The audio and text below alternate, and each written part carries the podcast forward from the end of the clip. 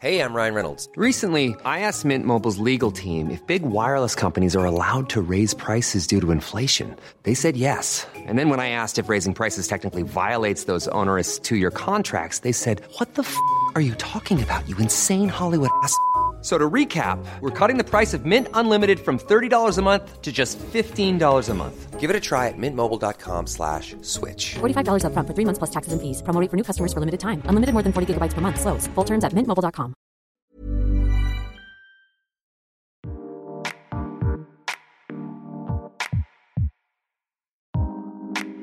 Hi, this is Lainey, and I'm here with Duana, and welcome to the very first episode of our new podcast, which we don't have a name for it yet, but it will be weekly. It's true. We don't have a name, but we have a topic. We're rock solid on the topic, right? And the topic is Well, you and I are always fascinated by work. Work. Uh, why it's kind of fun, why it's a bit of a misnomer when people are like, oh, well, why are you working so hard? and why it's been disparaged. I think I wrote earlier this week, or maybe last week, that work the word has been a dirty has become a dirty word and i'm i'm i'm trying to reclaim it i'm trying to like make it more sexy i love the word work But of course, we're talking about work in the celebrity sense, in the celebrity gossip sense. Let's be honest. Uh, if you work as an actor, a model, a writer, a singer, it's a little more fun than insurance. Uh, so that's what we're talking about. That's sort of what this podcast is about. Is about the casting, the behind the scenes machinations, the uh, the career plans of the people that we love to talk about um, and you know just straight up dirt about how a blind item say affects your work Well, and that's just it. I think that the most interesting aspects of gossip relating to the most interesting people we gossip about is how they're managing their work, their career. Part of the reason I think why we're so fascinated by someone like Taylor Swift is because behind the scenes, this is somebody who puts a lot of work and strategy and manipulation and thought into every tweet, every outfit, every hairstyle, every, you know, oh my gosh, look, but it's not being called work by her either deliberately or not deliberately and this is to me what is what keeps me coming back to gossip. It's the fascination with how these people manage their work. And because you know when yeah when people are saying oh you work too hard they're not talking about people for whom the outfits and the boyfriends and the scandals are actually all part of the job. So shall we start off? We shall start off and we'll start off with what happened at Hamilton this weekend. Right. Friday night, a performance of Hamilton, of course, on Broadway in New York City, attended by the what do you call this guy? President, Vice President elect that's right Mike Pence. Right. So the details, of course, are coming through on Twitter. Uh, many of them are coming to me from George Takei, not me personally, although email me George Takei. Um, but the story goes that Mike Pence went to the show. Uh, if you've been to Hamilton, I haven't yet, so soon. Uh, the theater's quite small, and in the middle sits Mike Pence. And the audience, the Broadway goers from all across America and the world, booed him. Like, is this not amazing? This is hilarious to me. They booed him. Well, that they're I'm going to maybe say something that's going to get me in trouble, but there are a lot of places where he would walk in and not be recognized, first of all. That the Hamilton audience, I like to believe, is that sophisticated that they would just rec- look. Look, he looks like a regular white guy. I mean, There's nothing that remarkable about what Mike Pence looks like. you could say that about the entire Donald Trump cabinet. I mean, I suppose he must have been accessorized, you know, with various kinds of people that are Accessorized with Secret Service? That's Is that what you mean? correct. but I- just feel like, you know, if you go into a regular Cineplex for a screening of whatever movie, I'm not going to like make fun of certain movies and whatever, but I'm not sure that people would have looked up from their popcorn. So first he goes and sits down and he is booed by the audience, right? And uh, then there are, and I actually have to sort of find the the sequence of events here. But if you have cared at all about Hamilton, you know my favorite line that I made into Lainey's favorite line, which is immigrants, we, get, the, job, done. It's amazing. It's the entire ethos of the show. Jacek is about to kill himself. Jacek's an immigrant too. But uh, at that line, there was a standing ovation. Uh, in fact, the the basically, I think they kind of had to stop the show and regroup. Uh, and then there were other uh, lines by uh, King George. One of them is, "Do you know how hard it is to lead?" That also got a lot of rabble going from the audience. And then, and this is where it gets even more hilarious. Then there was a a message read by um, Aaron Burr, uh, and I will look up the the new actor who is playing Aaron Burr, and it reads. Yeah, they- and just in in the meantime, in the background, new Aaron Burr because the original cast departed in July ish, around about, and Aaron Burr was Daveed Diggs, right? no, Aaron Burr was Oh, oh. played by Leslie Odom Oh, Jr. okay, right, okay. And yeah, as as the contracts expire, different uh, uh, different actors Yeah. have left and are being pa- played by new roles. Brandon Dixon uh, is now playing Aaron Burr, and he said, "We have a message for you, sir. We hope that you will hear us out." So this is what he said in in part, and again, it's been arguably, you know, forgive for a little transposition as it gets sent through Twitter and so forth. We, sir, are the diverse America who are alarmed and anxious that your new administration will not protect us, our planet, our children, our parents, or defend us and uphold our inalienable rights. But we truly hope that this show has inspired you to uphold our American values and to work on behalf of all of us. All of us. Uh, and I actually have seen a part uh, of this that was not included in the part that I'm reading here that says, you know, we truly do welcome you to the show and we hope that you enjoyed it. Uh, and before he read the statement, he said, uh, There's nothing here to boo, ladies and gentlemen, because everybody was uh, booing, I guess, when it became a, apparent that they were going to do more than just a regular curtain call. Yeah. Uh, and he said, We're all here sharing stories of love. So this is phenomenal Yeah. shocking, Yeah. unusual. Um, it's not unheard of.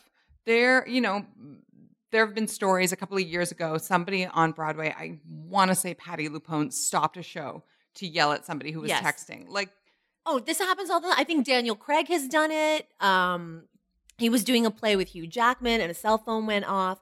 But, you know, as I've written in the column, you have um, forced Hamilton onto me in a way that I feel is very aggressive. Um, so I am not. I am not a Hamilton expert, though I do know it like more and more now. I obviously haven't been yet.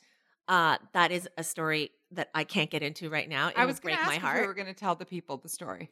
I don't know if I can do it. Like I actually might cry. Anyway, but um having said that, I'm also not a theater junkie like you. So, given my lack of knowledge about all of these things, my first question was when do like at what point does the cast find out that this is the VIP in the audience that night? Because we know every night there's a celebrity in eh, the Hamilton crowd, right? We've seen it on Twitter. Beyonce comes, you know, Lin Manuel Miranda writes a whole thing about all the reaction and Jonathan Groff, right? Was it Jonathan Groff? Absolutely, Exactly. yeah. So if you don't know the story, by the way, look it up. Beyonce, Jonathan Groff, Lin Manuel Miranda. Miranda. Anyway, so at what point do they find out this particular VIP would have been in the audience? Is it during the performance or right before? And then when do they have time to craft that statement? Okay, so excellent question about when we find out celebrities are going to be there. You know, I think it varies. Schedules You change. just said we as if you're part of the cast of Hamilton, but okay, continue. I mean, I assume it's a matter of time. Um, call me. okay, so yeah, when do they find out? How is it drafted? Who drafts it? Like, uh, Well, I mean, again, this is kind of unprecedented, right? Like you're saying, how is it drafted as though it happens all the time? But in this case, there's a New York Times article that says that uh, Lin Manuel Miranda and Tommy Kail, who's the director, and their lead producer, Jeffrey Sellers, were sort of like, what do we do? How do we deal with this? And so they decided to write a statement, um, and they sort of, the cast had input. Lin Manuel Miranda wrote it, of course, because he writes everything. Um, and, you know, they sort of decided how to address it and what to do because they were talking about how the cast was crushed at, at the day after the election, as we all were crushed. But the whole point of the show is about being an immigrant in America, how America is for everyone, how anybody can come to make your way here. And of course, in case you've been living under a rock, all of the parts of the white men of history are played, and women of history, I should say, are played by people of color, uh, which is an amazing continuum of Hamilton that exists in the Chicago show, in the eventual touring shows. Uh, it's happening across the board. So it's extremely, extremely relevant. So they sort of debated what to do and they decided they would wait to make this statement until after the show, until the performance had been done. Okay, so here's here's the thing. Lin Manuel Miranda is not every day at Hamilton anymore. He's moved on. That's right. So at some point, they get the call either before Mike Pence arrives or during the performance. They call up Lin and they're like, yo, the president elect Mike Pence is in the audience. So he essentially Vice has, President elect. or sorry, the Please vice president. God until Trump gets impeached, and then we'll deal with that. that's right. And so, is it like in that two hour stretch? The performance is what about two two and a half hours? In that two hour stretch, he is wherever he is in L.A. or uh, uh, somewhere else in New York, Uptown. uptown, yeah. wherever. And he's like, being a writer, he's like, ah, now I gotta, Based I get this, fact I get this right. I have to get this right every single word. Yeah, based on the fact that they talked about who all was involved and the cast got to weigh in, I'm going to say they knew, you know, halfway through the day, right? I'm going to say they probably knew around, you know, whatever, around like call time, sort of for two o'clock, three o'clock. Because, you know, until then, can you do with the social, the security, whatever, whatever, the Secret Service? Um, so I'm going to say they had a few hours. And that can really charge a performance too. If you know someone is in the audience, sometimes it's Beyonce, sometimes it's the most contentious vice president elect in certainly our lifetimes, Yeah. all the cast's lifetime, I would assume. So, yeah, it's that's an incredibly shocking thing to have happen. I would love to hear from people who are lucky enough to have seen the show more than once and would wonder how Saturday's performance compared to other ones. You know, Yeah. did it have some of that electricity? The other thing is that this is what's so incredible about this show. You talked about, you know, some of the original cast, some of those names that we associate with those parts have moved on, right? Yeah. A lot of the cast is new relative to everybody that you saw on the Tonys. And yet they are part of such an incredible, like, goosebump giving moment. One of the seminal moments in the, the history of the show now. Of the show and of Yeah. like kind of our our political dialogue. But also uh we're sitting in Toronto having this conversation. But it goes without saying, but sometimes it does need to be said. The the things that happen there affect us here and are just as as important and devastating to us here. All this to say, it's the amazing part of this show is that you will continue to be part of the dialogue. They are continue to be part of the dialogue, even if you're not the person who originated the role on the cast recording. So, was there ever any other choice though? Knowing, let's say that they were given a heads up by afternoon that he was going to be there, this was the only thing to do. It would be impossible to end the performance and let him go away without having pulled that move. Yes? Impossible. It is impossible because of what the show means. It's impossible because of the ethos of all the people involved. My actual favorite line in Hamilton is I'd rather be divisive than indecisive. This is the one to me that is my touchstone for everything.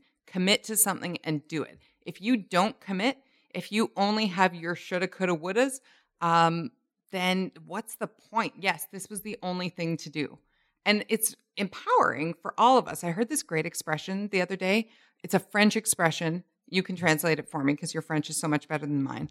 Uh, but the English translation is the wit of the staircase, meaning the thing that you think of on the stairs when you should have said it upstairs when you're having the fight. yeah. Um, and like that's most of us. Most of us have the wit of the staircase. Having the opportunity to say the thing in the moment to Mike Pence is fantastic. Now, to be fair, let's then provide the Mike Pence reaction or the Mike Pence reaction via President elect Donald Trump, who tweeted afterwards Our wonderful future VP, Mike, Mike Pence, was harassed last night at the theater by the cast of Hamilton, cameras blazing. This should not happen! Exclamation point. Followed by, the theater must always be a safe and special place. The cast of Hamilton was very rude last night to a very good man, Mike Pence. Apologize! Exclamation point. So,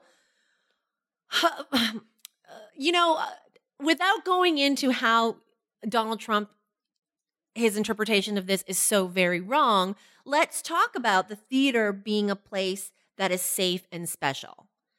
And whether or not, of course it was, but defend how that was upheld by that statement. Can and we first uh, take a sidebar for cameras blazing? What do we feel like that means? Um, yeah, I love the idea of the theater as a safe space. I think the theater does all kinds of incredible things for marginalized people. If you remember the night before the Tony Awards were the the attacks at Pulse nightclub. Uh, and that is so clearly linked to this community. They have done all kinds of things to raise funds for it. Um, is this a place where it's a safe space for people? Yeah, because part of the point of theater or any art is to say the things for the people who can't, is to have the conversations that you are having around your dining room table, but don't feel like you can say to people in power. They basically are superheroes. They had a direct audience with Mike Pence, who is one of the arbiters of what seems like terror and despair, and they said the thing to him in the moment. They're superheroes. They are protecting the people who cannot say those things and who will be affected by those things. How you can see that as anything other than a safe space is beyond me. Because you know who's not in any danger of of being unsafe? I, I had to restrain several profanities from coming out there. Um, a you know a wealthy white politician with security employed to be around him at this time. What do you say? I mean, listen, I'm just playing devil's advocate to make sure we get all sides. Yeah, let's do it. What do you say to the people that the play, the art, the songs, the words, the lyrics, they should speak for themselves? Um, and that is the point of art. It is there for interpretation during the course of the show, and so that it's unnecessary to come out after the show during a curtain call to, you know, make a, an emphatic statement that's underlined, bolded, italicized. When you know, essentially, what's there is there. Okay, so And of the- course, you know where I'm coming from. I'm just giving you this is what people would this is what a alt righters would say. I wonder. Well, so here's the thing. So, point the first, as actors would love us to know. Like, ironically, you have me in the place of defending uh, social media celebrities, but as they would have us know, they are performers, they're actors. It's not like you can say, oh, well, you're actors, so you're not allowed to have opinions yourselves, or writers or directors or whatever. They can still react as people, first of all. But second of all, this is what's so incredible about this show in particular. The show that is about things that happened as America was being created, that is incredibly relevant these, mm, you know, hundreds of years later, is incredibly relevant this month in a way that it wasn't last month. There are freedoms that are being infringed upon or are about to be infringed upon. This is incredibly relevant. If you can't show how art reflects life, what are you doing doing it? It's the same thing as history class, as when that teacher that you like is like, and do you see how the Salem witch trials could be like McCarthyism? And you're like, oh my God, he's amazing. He makes it come to life. This is what we're doing. This is why we are in these arts. Like numbers can speak for themselves and still need people to interpret them. So, on the contrary, I think this is the greatest form of this happening. Well, I think that that's important here, though, is that one of the things that has come out after this um, election has been clearly the the sides don't listen to each other, right? Totally. So I feel like it's important at least to know what questions each side is asking. A hundred percent. What becomes uh, a challenge is that there are, you know, maybe ill thought out arguments. So, you know what's happening now? Why? the hashtag boycott Hamilton Oh God. is happening on Twitter. Is it going to be illegal to go to Hamilton? Oh, listen, that'll make it even like a, a cool a show that's already a pop culture moment in and of itself is going to be even more so if that's the case. Like this is just added to the whatever that word is, the Zeitgeist. mystique or the, the yes of of Hamilton. You know it doesn't have this amount of mystique? What? Harry Potter and the Cursed Child. It won an award Mhm. last week at the Evening Standard Theater Awards. Uh, but you're right. It kind of lost all momentum after what, a month or two? It opened, people were really excited. We were excited. We read the book, we did a podcast, and then like Hamilton seems self-generating. You know, it opened and then all of a sudden it was like a tidal wave, you know, all these celebrities started showing up. Lin Manuel Miranda became like a, a lightning rod on Twitter. Then the president. Then he was invited how many times to the White House to perform it. And then all this happened. And then on and on and on. And now, and now it's gotten a third, fourth, fifth life. Right. Cursed Child? No, Nothing. nothing. And maybe part of that is because there hasn't really been any controversy around anything to do with the, you know, with the wizarding universe, right? Or your biggest complaint about it that it concluded with a no change conclusion. Right. We're back to the beginning. That's right. It didn't leave us with any impact. So it actually can exist independently without affecting all the other parts of the things that we know. Therefore, it doesn't matter. But that's the worst part. You're asking me about if art should speak for itself, but art should stay with you. It should resonate with you. And I don't think anybody is thinking about it beyond, you know, what we chatted about back in July. Well, let's get into the J.K. Rowling thing because this is also the weekend that Fantastic Beasts premieres. It's going to open pretty big. Um, So as of this recording, I have not seen it. You have? I'm going in a matter of hours. Okay. So I have not seen it. I'm going to see it with the 3D glasses on in like a regular theater, not like a industry screening theater. So kind of excited. Not kind of. I'm very excited. I'm very excited. now this is a new franchise. They say there's going to be 5 and of which we kind of go into each movie not knowing because there's no book that precedes it. That's right. Although I saw there was like a book that's been a reissued issue of Fantastic Beasts is coming out today or yesterday. But isn't that just a catalog of what the beasts are, as opposed to who all these people are? You know, the Colin Farrells, the fucking Yeah, Eddie I assume there are more footnotes for us to be able to reference them. Yeah. Or like, you know, photos, whatever, like a terrible movie tie-in. But yeah, it's it's giving a new relevance to this book. And frankly, I don't know if this means that I'm a bad like Harry Potter fan, but I never, I don't think I read that Fantastic Beasts book, that textbook. It's essentially what she published was the textbook that Hermione and company would have used when they were in Hogwarts to study all the like you know whatever the Norwegian Ridgeback and uh, all the things. But it's like a pamphlet. It's really Yeah, thin. If I it was a textbook, didn't you inter- would have wasn't read it. Well, I, I mean, I know there are certain Harry Potter fans who can actually tell you what all these animals are, these beasts are, and I couldn't tell. Don't give a fuck. Actually, So there's a lot of excitement though about Fantastic Beasts. Yes. People are in for it. People are excited.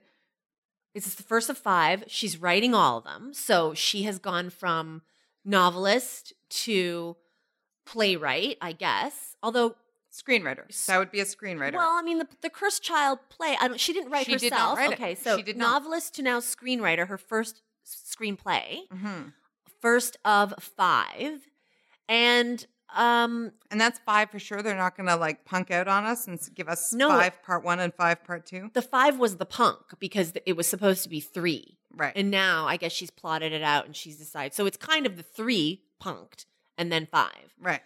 And then of course a lot of the conversation lately, at least on laineygossip.com, has been around the, the casting because it's now confirmed that Johnny Depp has a cameo in the first movie and um is definitely playing Gellert Grindelwald, who was the best friend and then estranged friend of Dumbledore and ended up being defeated by Dumbledore and losing the Elder Wand to him. See, I know all that bit. Yeah. So this made you really mad. Let's just cut to the chase here. This made a lot of people really mad, the Johnny Depp casting.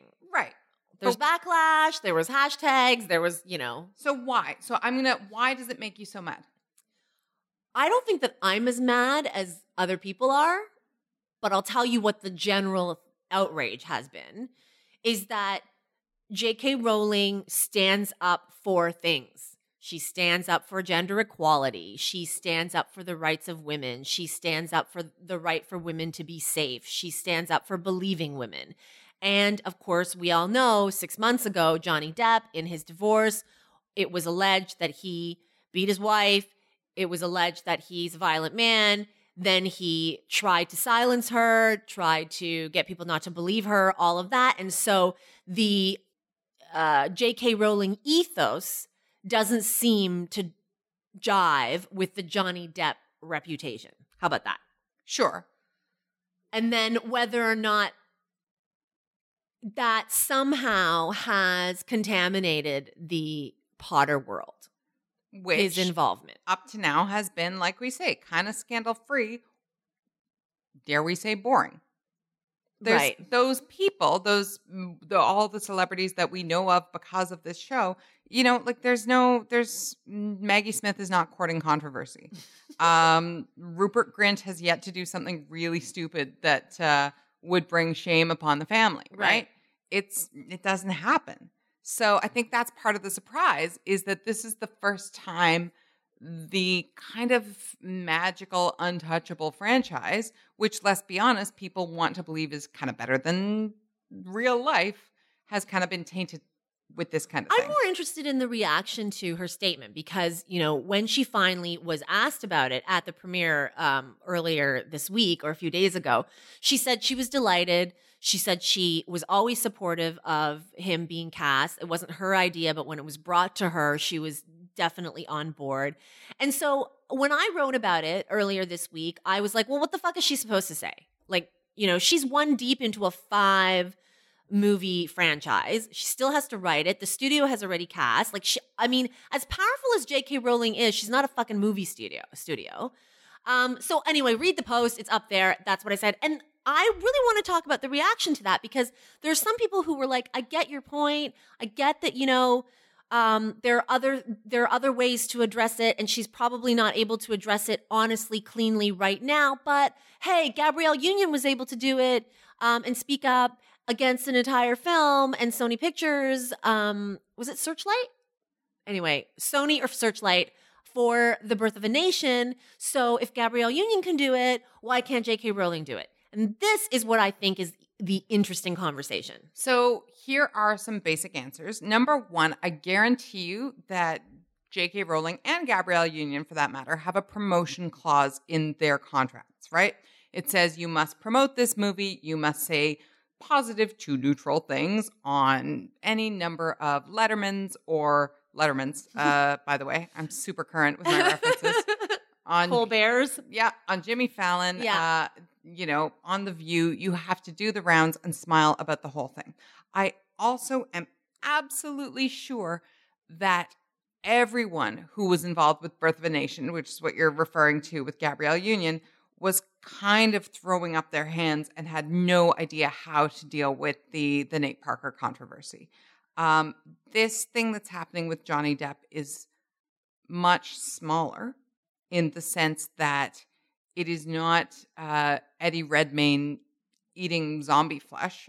It is not something that throws into question the entire franchise, uh, the way that movie was based around Nate Parker. That's right. Yeah. Um, and so I think, you know, it's not, I don't want to say it's not worth throwing a tantrum over, but there are a lot of things that hang in the balance. And if I can be a bit insidery for a minute, a lot of jobs that hang in the balance.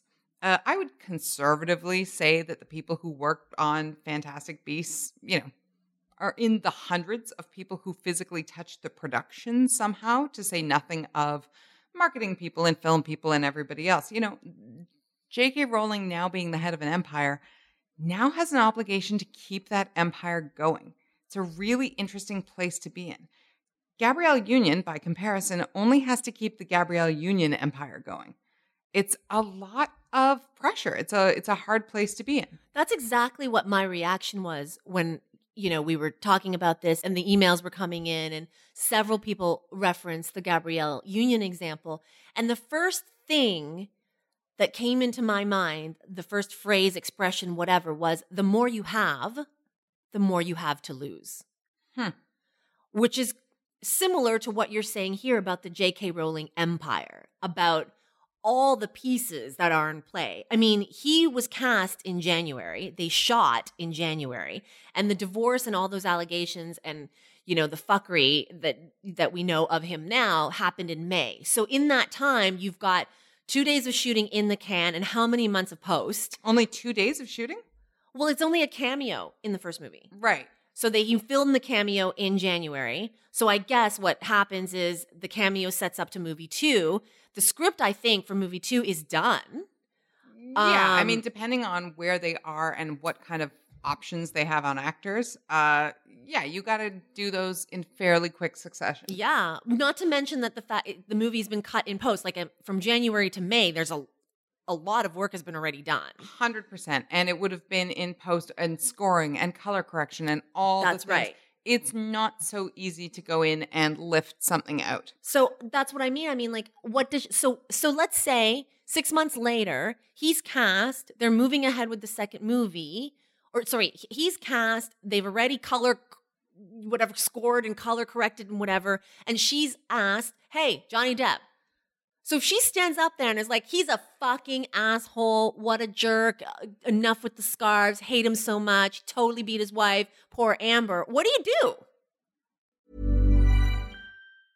Ryan Reynolds here from Mint Mobile. With the price of just about everything going up during inflation, we thought we'd bring our prices down. So to help us, we brought in a reverse auctioneer, which is apparently a thing. Mint Mobile unlimited premium wireless. Ready to get 30, 30, bit to get 30, bit to get 20, 20, 20, bit to get 20, 20, bit to get 15, 15, 15, 15 just 15 bucks a month. So, Give it a try at mintmobile.com slash switch. $45 upfront for three months plus taxes and fees. Promo rate for new customers for limited time. Unlimited more than 40 gigabytes per month. Slows. Full terms at mintmobile.com. Yeah, this is the thing, you know, it's not the place or the time, particularly when and this is the gross reality of it. This is the the part that people, you know, depending on who you are, the fans of Joe as you would say, don't want to think about, don't want to talk about. She also has a responsibility to sell the movie, to get people who will buy tickets to go see the movie. Johnny Depp sells tickets. I don't like it. You don't like it. But part of the reason that he is as unscathed as he is after this whole thing is because he's Johnny Depp. He is a huge box office draw. And so people are motivated to protect an investment, right? To protect a, a financial reality. If this were, you know, uh, what was that guy who was always like in the news for for being horrific, like Scott Bairstow or somebody? Uh, there's no, there's nobody to, there's no money lost there, but there are people who could be afraid of offending the huge, you know, ticket buying public. But I don't even think we need to even get it. What makes me mad is that why is she being challenged to do this in the first place? Do you know what I mean? She didn't beat her her wife. Like she didn't throw a fucking phone. You know, she didn't punch her in the face. But- and it's always repeatedly women who have to step up and answer for, I'm making little quotes here, answer for the actions of what men have done. It makes me crazy. She's just going along making her movie franchise. So this is where we come Ugh. to the my rage about, you know, we can't have nice things. Does somebody who speaks up about some things have a responsibility to speak up about? All things. Right. I'm asking. I don't know. Does it make me unfeminist that I- I'm trying to justify and defend her when she could have been defending the rights of battered women? I don't, this is what, and then now, should I feel bad about it? Kind of like, uh, should I be feel so torn about it? And why am I feeling torn about it when it was fucking, again, Johnny Depp who threw a goddamn phone at his wife's face? Fuck. He's not feeling torn up about shit. I'll No, tell you that not. much. But all of us, we are here arguing with each other and being mad at each other when, again, we didn't fucking punch our wives. I didn't know we were mad at each other. Are we mad? Are we fighting? We, not we, but like it is that. It's like, how could you say that, Lainey? Or why are you saying that, J.K. Rowling? Or I'm so mad at you, J.K. Rowling. Oh, you've such you've so disappointed me, J.K. Rowling. God, it's wow. You know, she didn't, but she didn't do anything. No. And Ugh. in fact, has you know, there's no world in which you could think that she knew any of the things that she knew.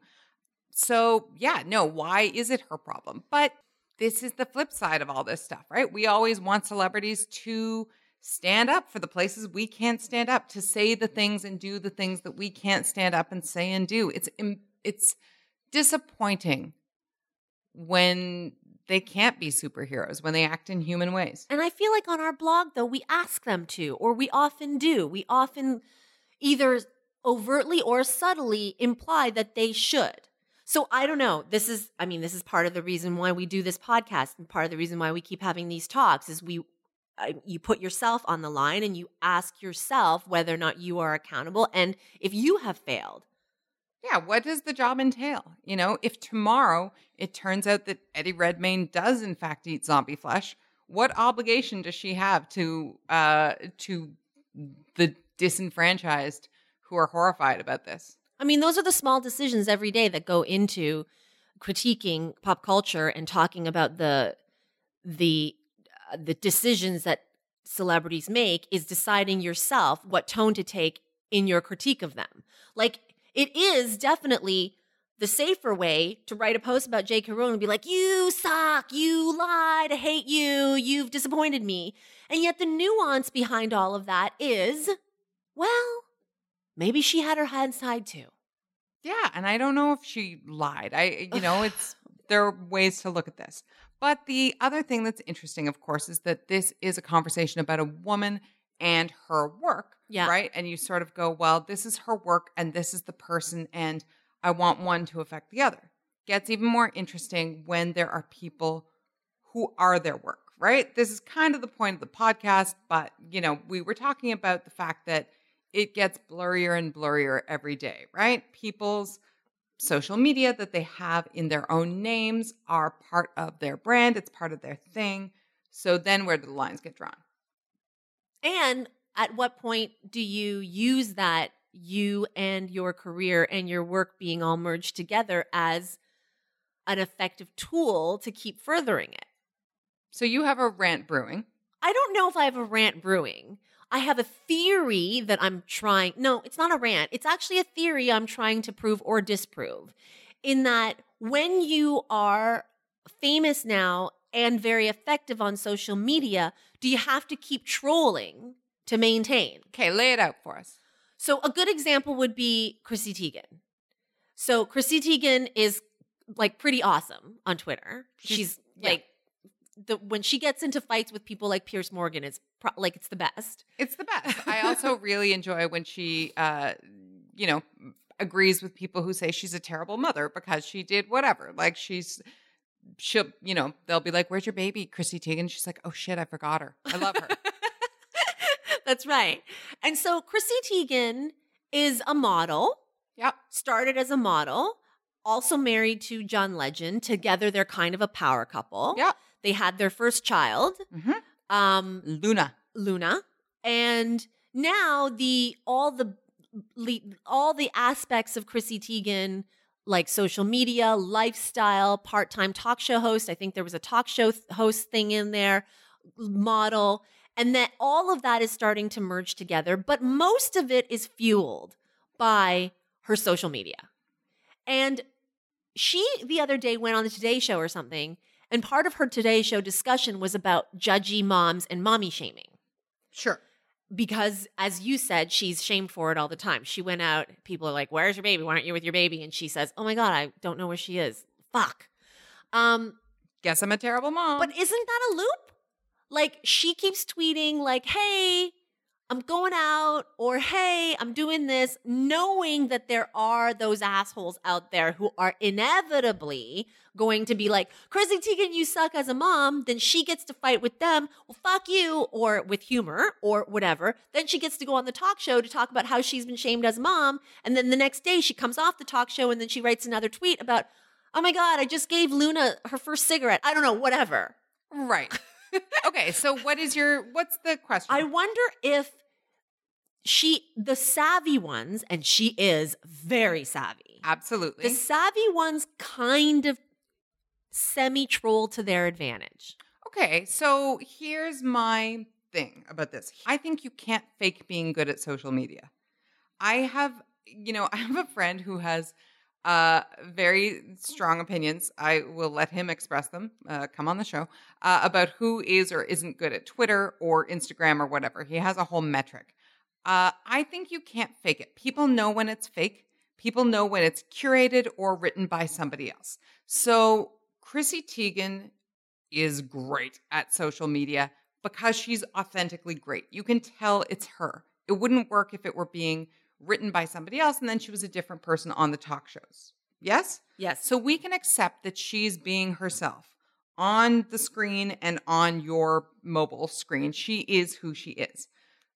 We can further argue that, you know, if she wasn't good or at least engaging, people wouldn't engage with her, Right. right? So she's building an audience. Now that you're saying some of that audience is, you know, people who love to hate, right? Like yeah. en- engaging with It's the, the, social media version of hate watch for Right. some, for not us. Right. We clearly enjoy her, but then there's the flip side of like, you know, those people who are constantly judging her can't help but just see what she's tweeted that day. Right. So to me, it's a bit of a Mobius strip because if Chrissy Teigen mm-hmm. stops tweeting about her life and her kid and whatever, and let's be fair, she's not generally saying that she's smoking her baby up or, No, you know, of course. hanging her out a window. Yeah. Um, if she stops saying those things, then she's not being real anymore, right? And so then you're being inauthentic. And I'm sure there are other trolls who would be mad at that. So I don't think she can stop. You're asking, is it to her advantage that they engage with her? Sure. I mean, yeah, absolutely. But I don't think that's the same thing as, you know, artificially cultivating a controversy. Right. Make sense? Yes. See, and that was that's the theory I'm working on. Mhm. Because I also believe that Chrissy Teigen is that good at social media and that smart. And that while it might be a genuine tweet about Luna's first peas or whatever, she actually also knows, well, those assholes are going to get riled up about this one. I can't wait. Sure, but that's true of anything, right? You do social media because you want people to engage with it. The worst thing on any aspect of social media is not when everybody screams at you. It's when nothing happens, right? The tweet that goes nowhere, the no likes on your Instagram post, that the snap that doesn't snap. I don't know about Snapchat. Um, the point is, you know, you want people to engage with it. As long as you're not weeping and crying about how terrible the people are, what really is the problem? It's an interesting form of content creation. yes, it is. that is yeah i mean it's self-generated content creation and this is maybe another conversation another podcast because i quite am i'm quite interested in this form of content creation where is it organic versus not organic what is the percentage of organic versus non-organic content creation um And at a certain point, how much of that can you say is inorganic, i.e., you know, yeah, you're not going to get mommy trolled until you're a mommy, arguably. Um, so, you know, depending on who you're talking to, are, eh, how far do you draw the line to say, oh, well, they just got knocked up so they could uh, have a baby lifestyle line? There are maybe people we could say that about. Um, yes I don't think she's one of them no as opposed to like a Demi Lovato, for example. And I don't follow Demi Lovato on social media closely, but from what I understand, she has a real habit of saying, Hey, here's a thinly veiled comment about everybody I hate who's easily identifiable. yes, yes. Then i quit The next morning, well, first, then, then the next morning, she's like, I'm just trying to be me, followed by, I quit.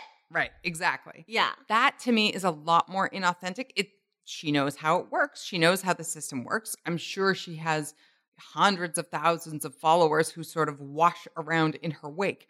But I think that feels a lot less authentic, even if it's like, oh, I'm the one who talks too much, because we've seen the pattern so many times.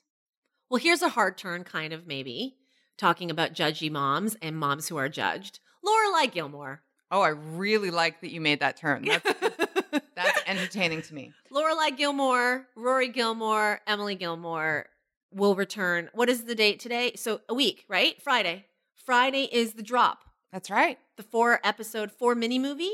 Uh, four 90 minute episodes, whatever you want to call that. Yes. Okay, so um I am on season 3 episode 15.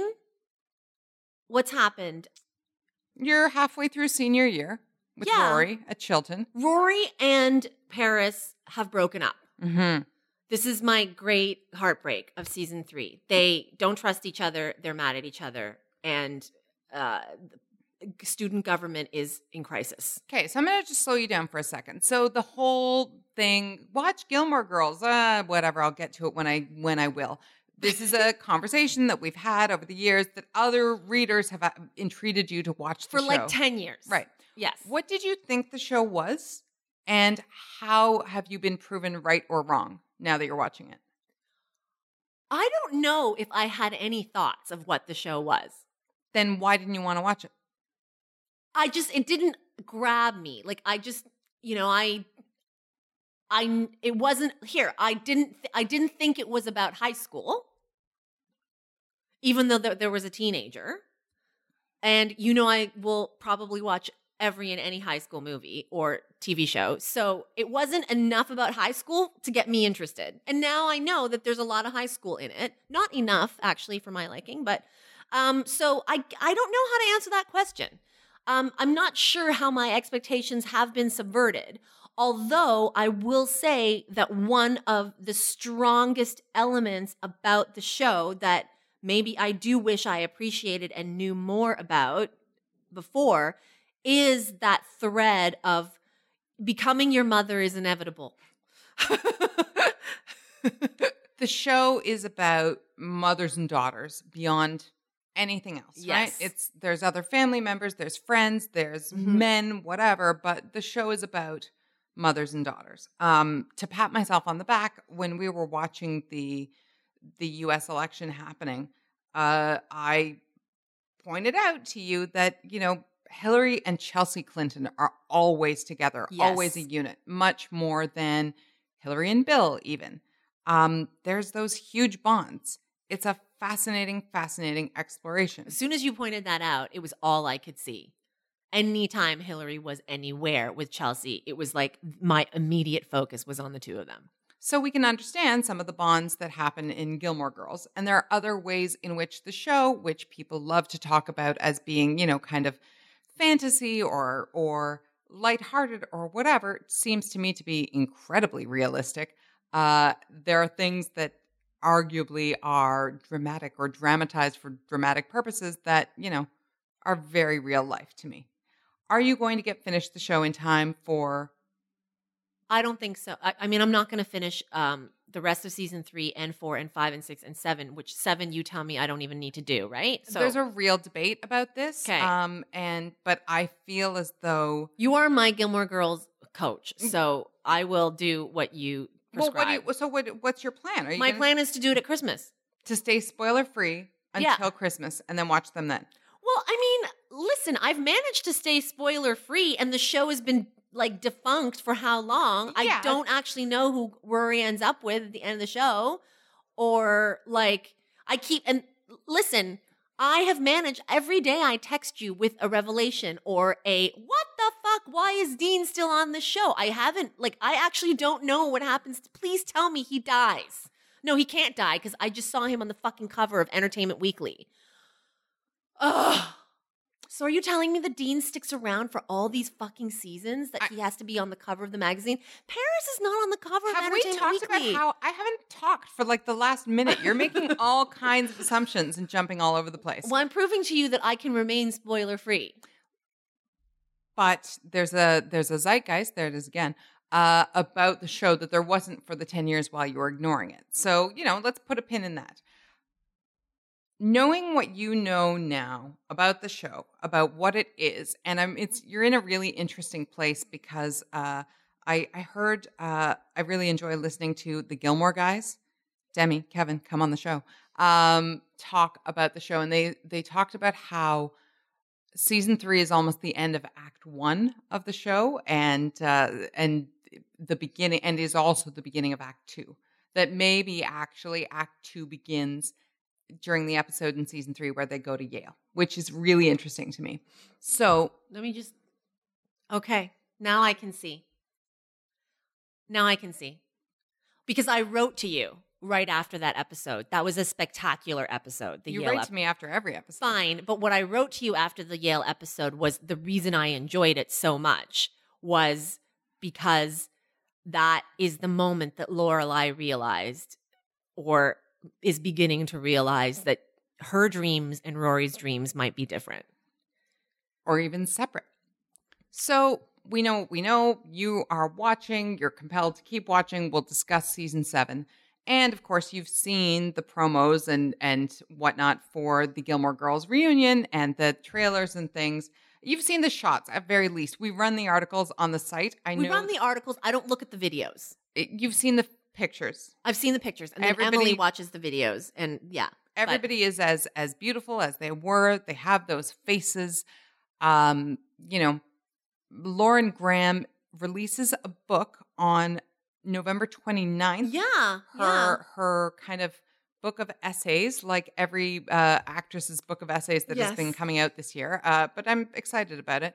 Uh, and Lauren Graham, of course, has written a novel that is so not which you reviewed on Lainey Gossip. which I did, which I liked, which is not Gilmore esque. She's a real writer. The reasons why she wrote it are really interesting, but we'll get there in a minute. What are your thoughts about this cast? Uh, Lauren Graham has had other roles, maybe none so iconic as Lorelai. Uh, Alexis Bledel and Kelly Bishop have not had so many roles. Kelly Bishop, of course, was in Bunheads, uh, which is a whole other conversation. I'll get her onto Bunheads someday, maybe. Um, what are our thoughts? Do we feel like, you know, I often think like, oh, there's a revival. Well, they were all kind of available. Uh, yeah, How do we feel about this? Is this good? What do we hope for their careers? I have to tell you that Rory, so Alexis Bledel, is the least interesting point of, um, like uh, the least interesting person to me on the show. And maybe that's because it's only act one and Rory is still only 17 or 18 right now. But I don't care about Rory. The only thing, like, I mean, I only care about Rory as Lorelai's daughter and as Emily's granddaughter. It is actually amazing to me, but probably very, um, almost, it makes sense that two such powerful, opinionated women produced a dud. Like it almost feels like there was a theory that you said about children a long time ago about like um whether or not there's a finite amount of special and then it has to peter out along the line. Do you remember us talking about this? I know what we were talking about. Yeah. I can't remember what it was in relation to. And I wonder whether or not, like, Rory is the rest period for that gene pool. Like, you have a great Emily, you have, a, like, a fascinating Lorelai who can be the worst, but so can Emily. And then the gene pool was like, fuck, you know what? Honestly, we're tired. And, like, just give us a break on Rory. We're just going to be a dullard over here. And then the next, when Rory's kid comes along, then we'll, like, spark again. What makes you think Rory is a dud? What are the qualities that say dud? on the superficial, on the superficial, most like the most superficial, even her voice is duddy. Like even the way she speaks right now. Does her voice change over the show? Because she actually just speaks like she's 12. Okay. Uh, like even her voice is duddy to me. Rory just things happen around Rory, I find. Are you guys as excited as I am? Great. Okay, I hope. If this is just act 1 and I'm I'm coming to the end of act 1, then I'm really excited. But, you know, I think you have an interesting point because you're talking about Rory, but are you also talking about Alexis Bledel, who, you know, did some some movies, you know, was in uh uh that Sisterhood of the Traveling Pants. Yeah, and that one episode of Mad Men and met and married Vincent Kartheiser or uh, Pete Campbell, had his baby in secret. You know, it, is is that what it is? Is that all we need from her? Is she Rory Gilmore for life? I don't know. I mean, I've only lived with Rory Gilmore for about a month now. So maybe, you know, and it's a month that for other people was three years. Absolutely. So it's a dip- it's a bit different for me. I can say that I have had the condensed, accelerated version, and she hasn't stuck. Now, for the rest of you, you had seven years and then ten years in between, or five, however, I don't know, whatever. So you have a different attachment to Rory than I do. But I will tell you that, you know, the three years to a month time that I've spent with Rory, I'm not interested. I don't even, I'm not even interested to theorize. That said, as a a person who's interested in storytelling, the story has to go to a place where Rory and Lorelai are no longer best friends. It's inevitable. Like the show can't continue with Rory and Lorelai just being trip to Europe because this is coming, the backpacking, and like not having any conflict. The way that Lorelai and Emily had a major falling out. So if I'm going to predict anything, I'm going to predict that once that happens, I may be more interested in Rory when she has extricated herself from Lorelai's cocoon. We'll see. I'm working really hard to keep my face neutral here. I will say uh, that you know I'm I'm often unfairly maligned around here. People call me contrary. People imply that I was I'm late. Uh, you know, Yasik is very cruel to you. I was perfectly on time today, but I will not argue with the fact that next week uh, and in the intervening times when I have seen what happens and you have not seen, I will wear the label that I will be smug uh, about what I know and what you don't know. I'm looking forward to that, and uh, I assume all of you are as well. Well, that brings us to the end of the first episode of our podcast, which we still don't have a confirmed confirmed name for. Please send us your suggestions. We have some ideas about, you know, the work and how, how it makes you twist yourself up and, and what it can be about. We do have some ideas. We want to share them with you, but we want to hear yours first. So please email us, let us know. Hit us up. What do you what do you always say? Do things on iTunes? Um, first of all, leave comments on iTunes, Yell. Google Play, email, tweet at us, um, and subscribe. Most importantly, Yeah, do that. thanks for listening. Bye.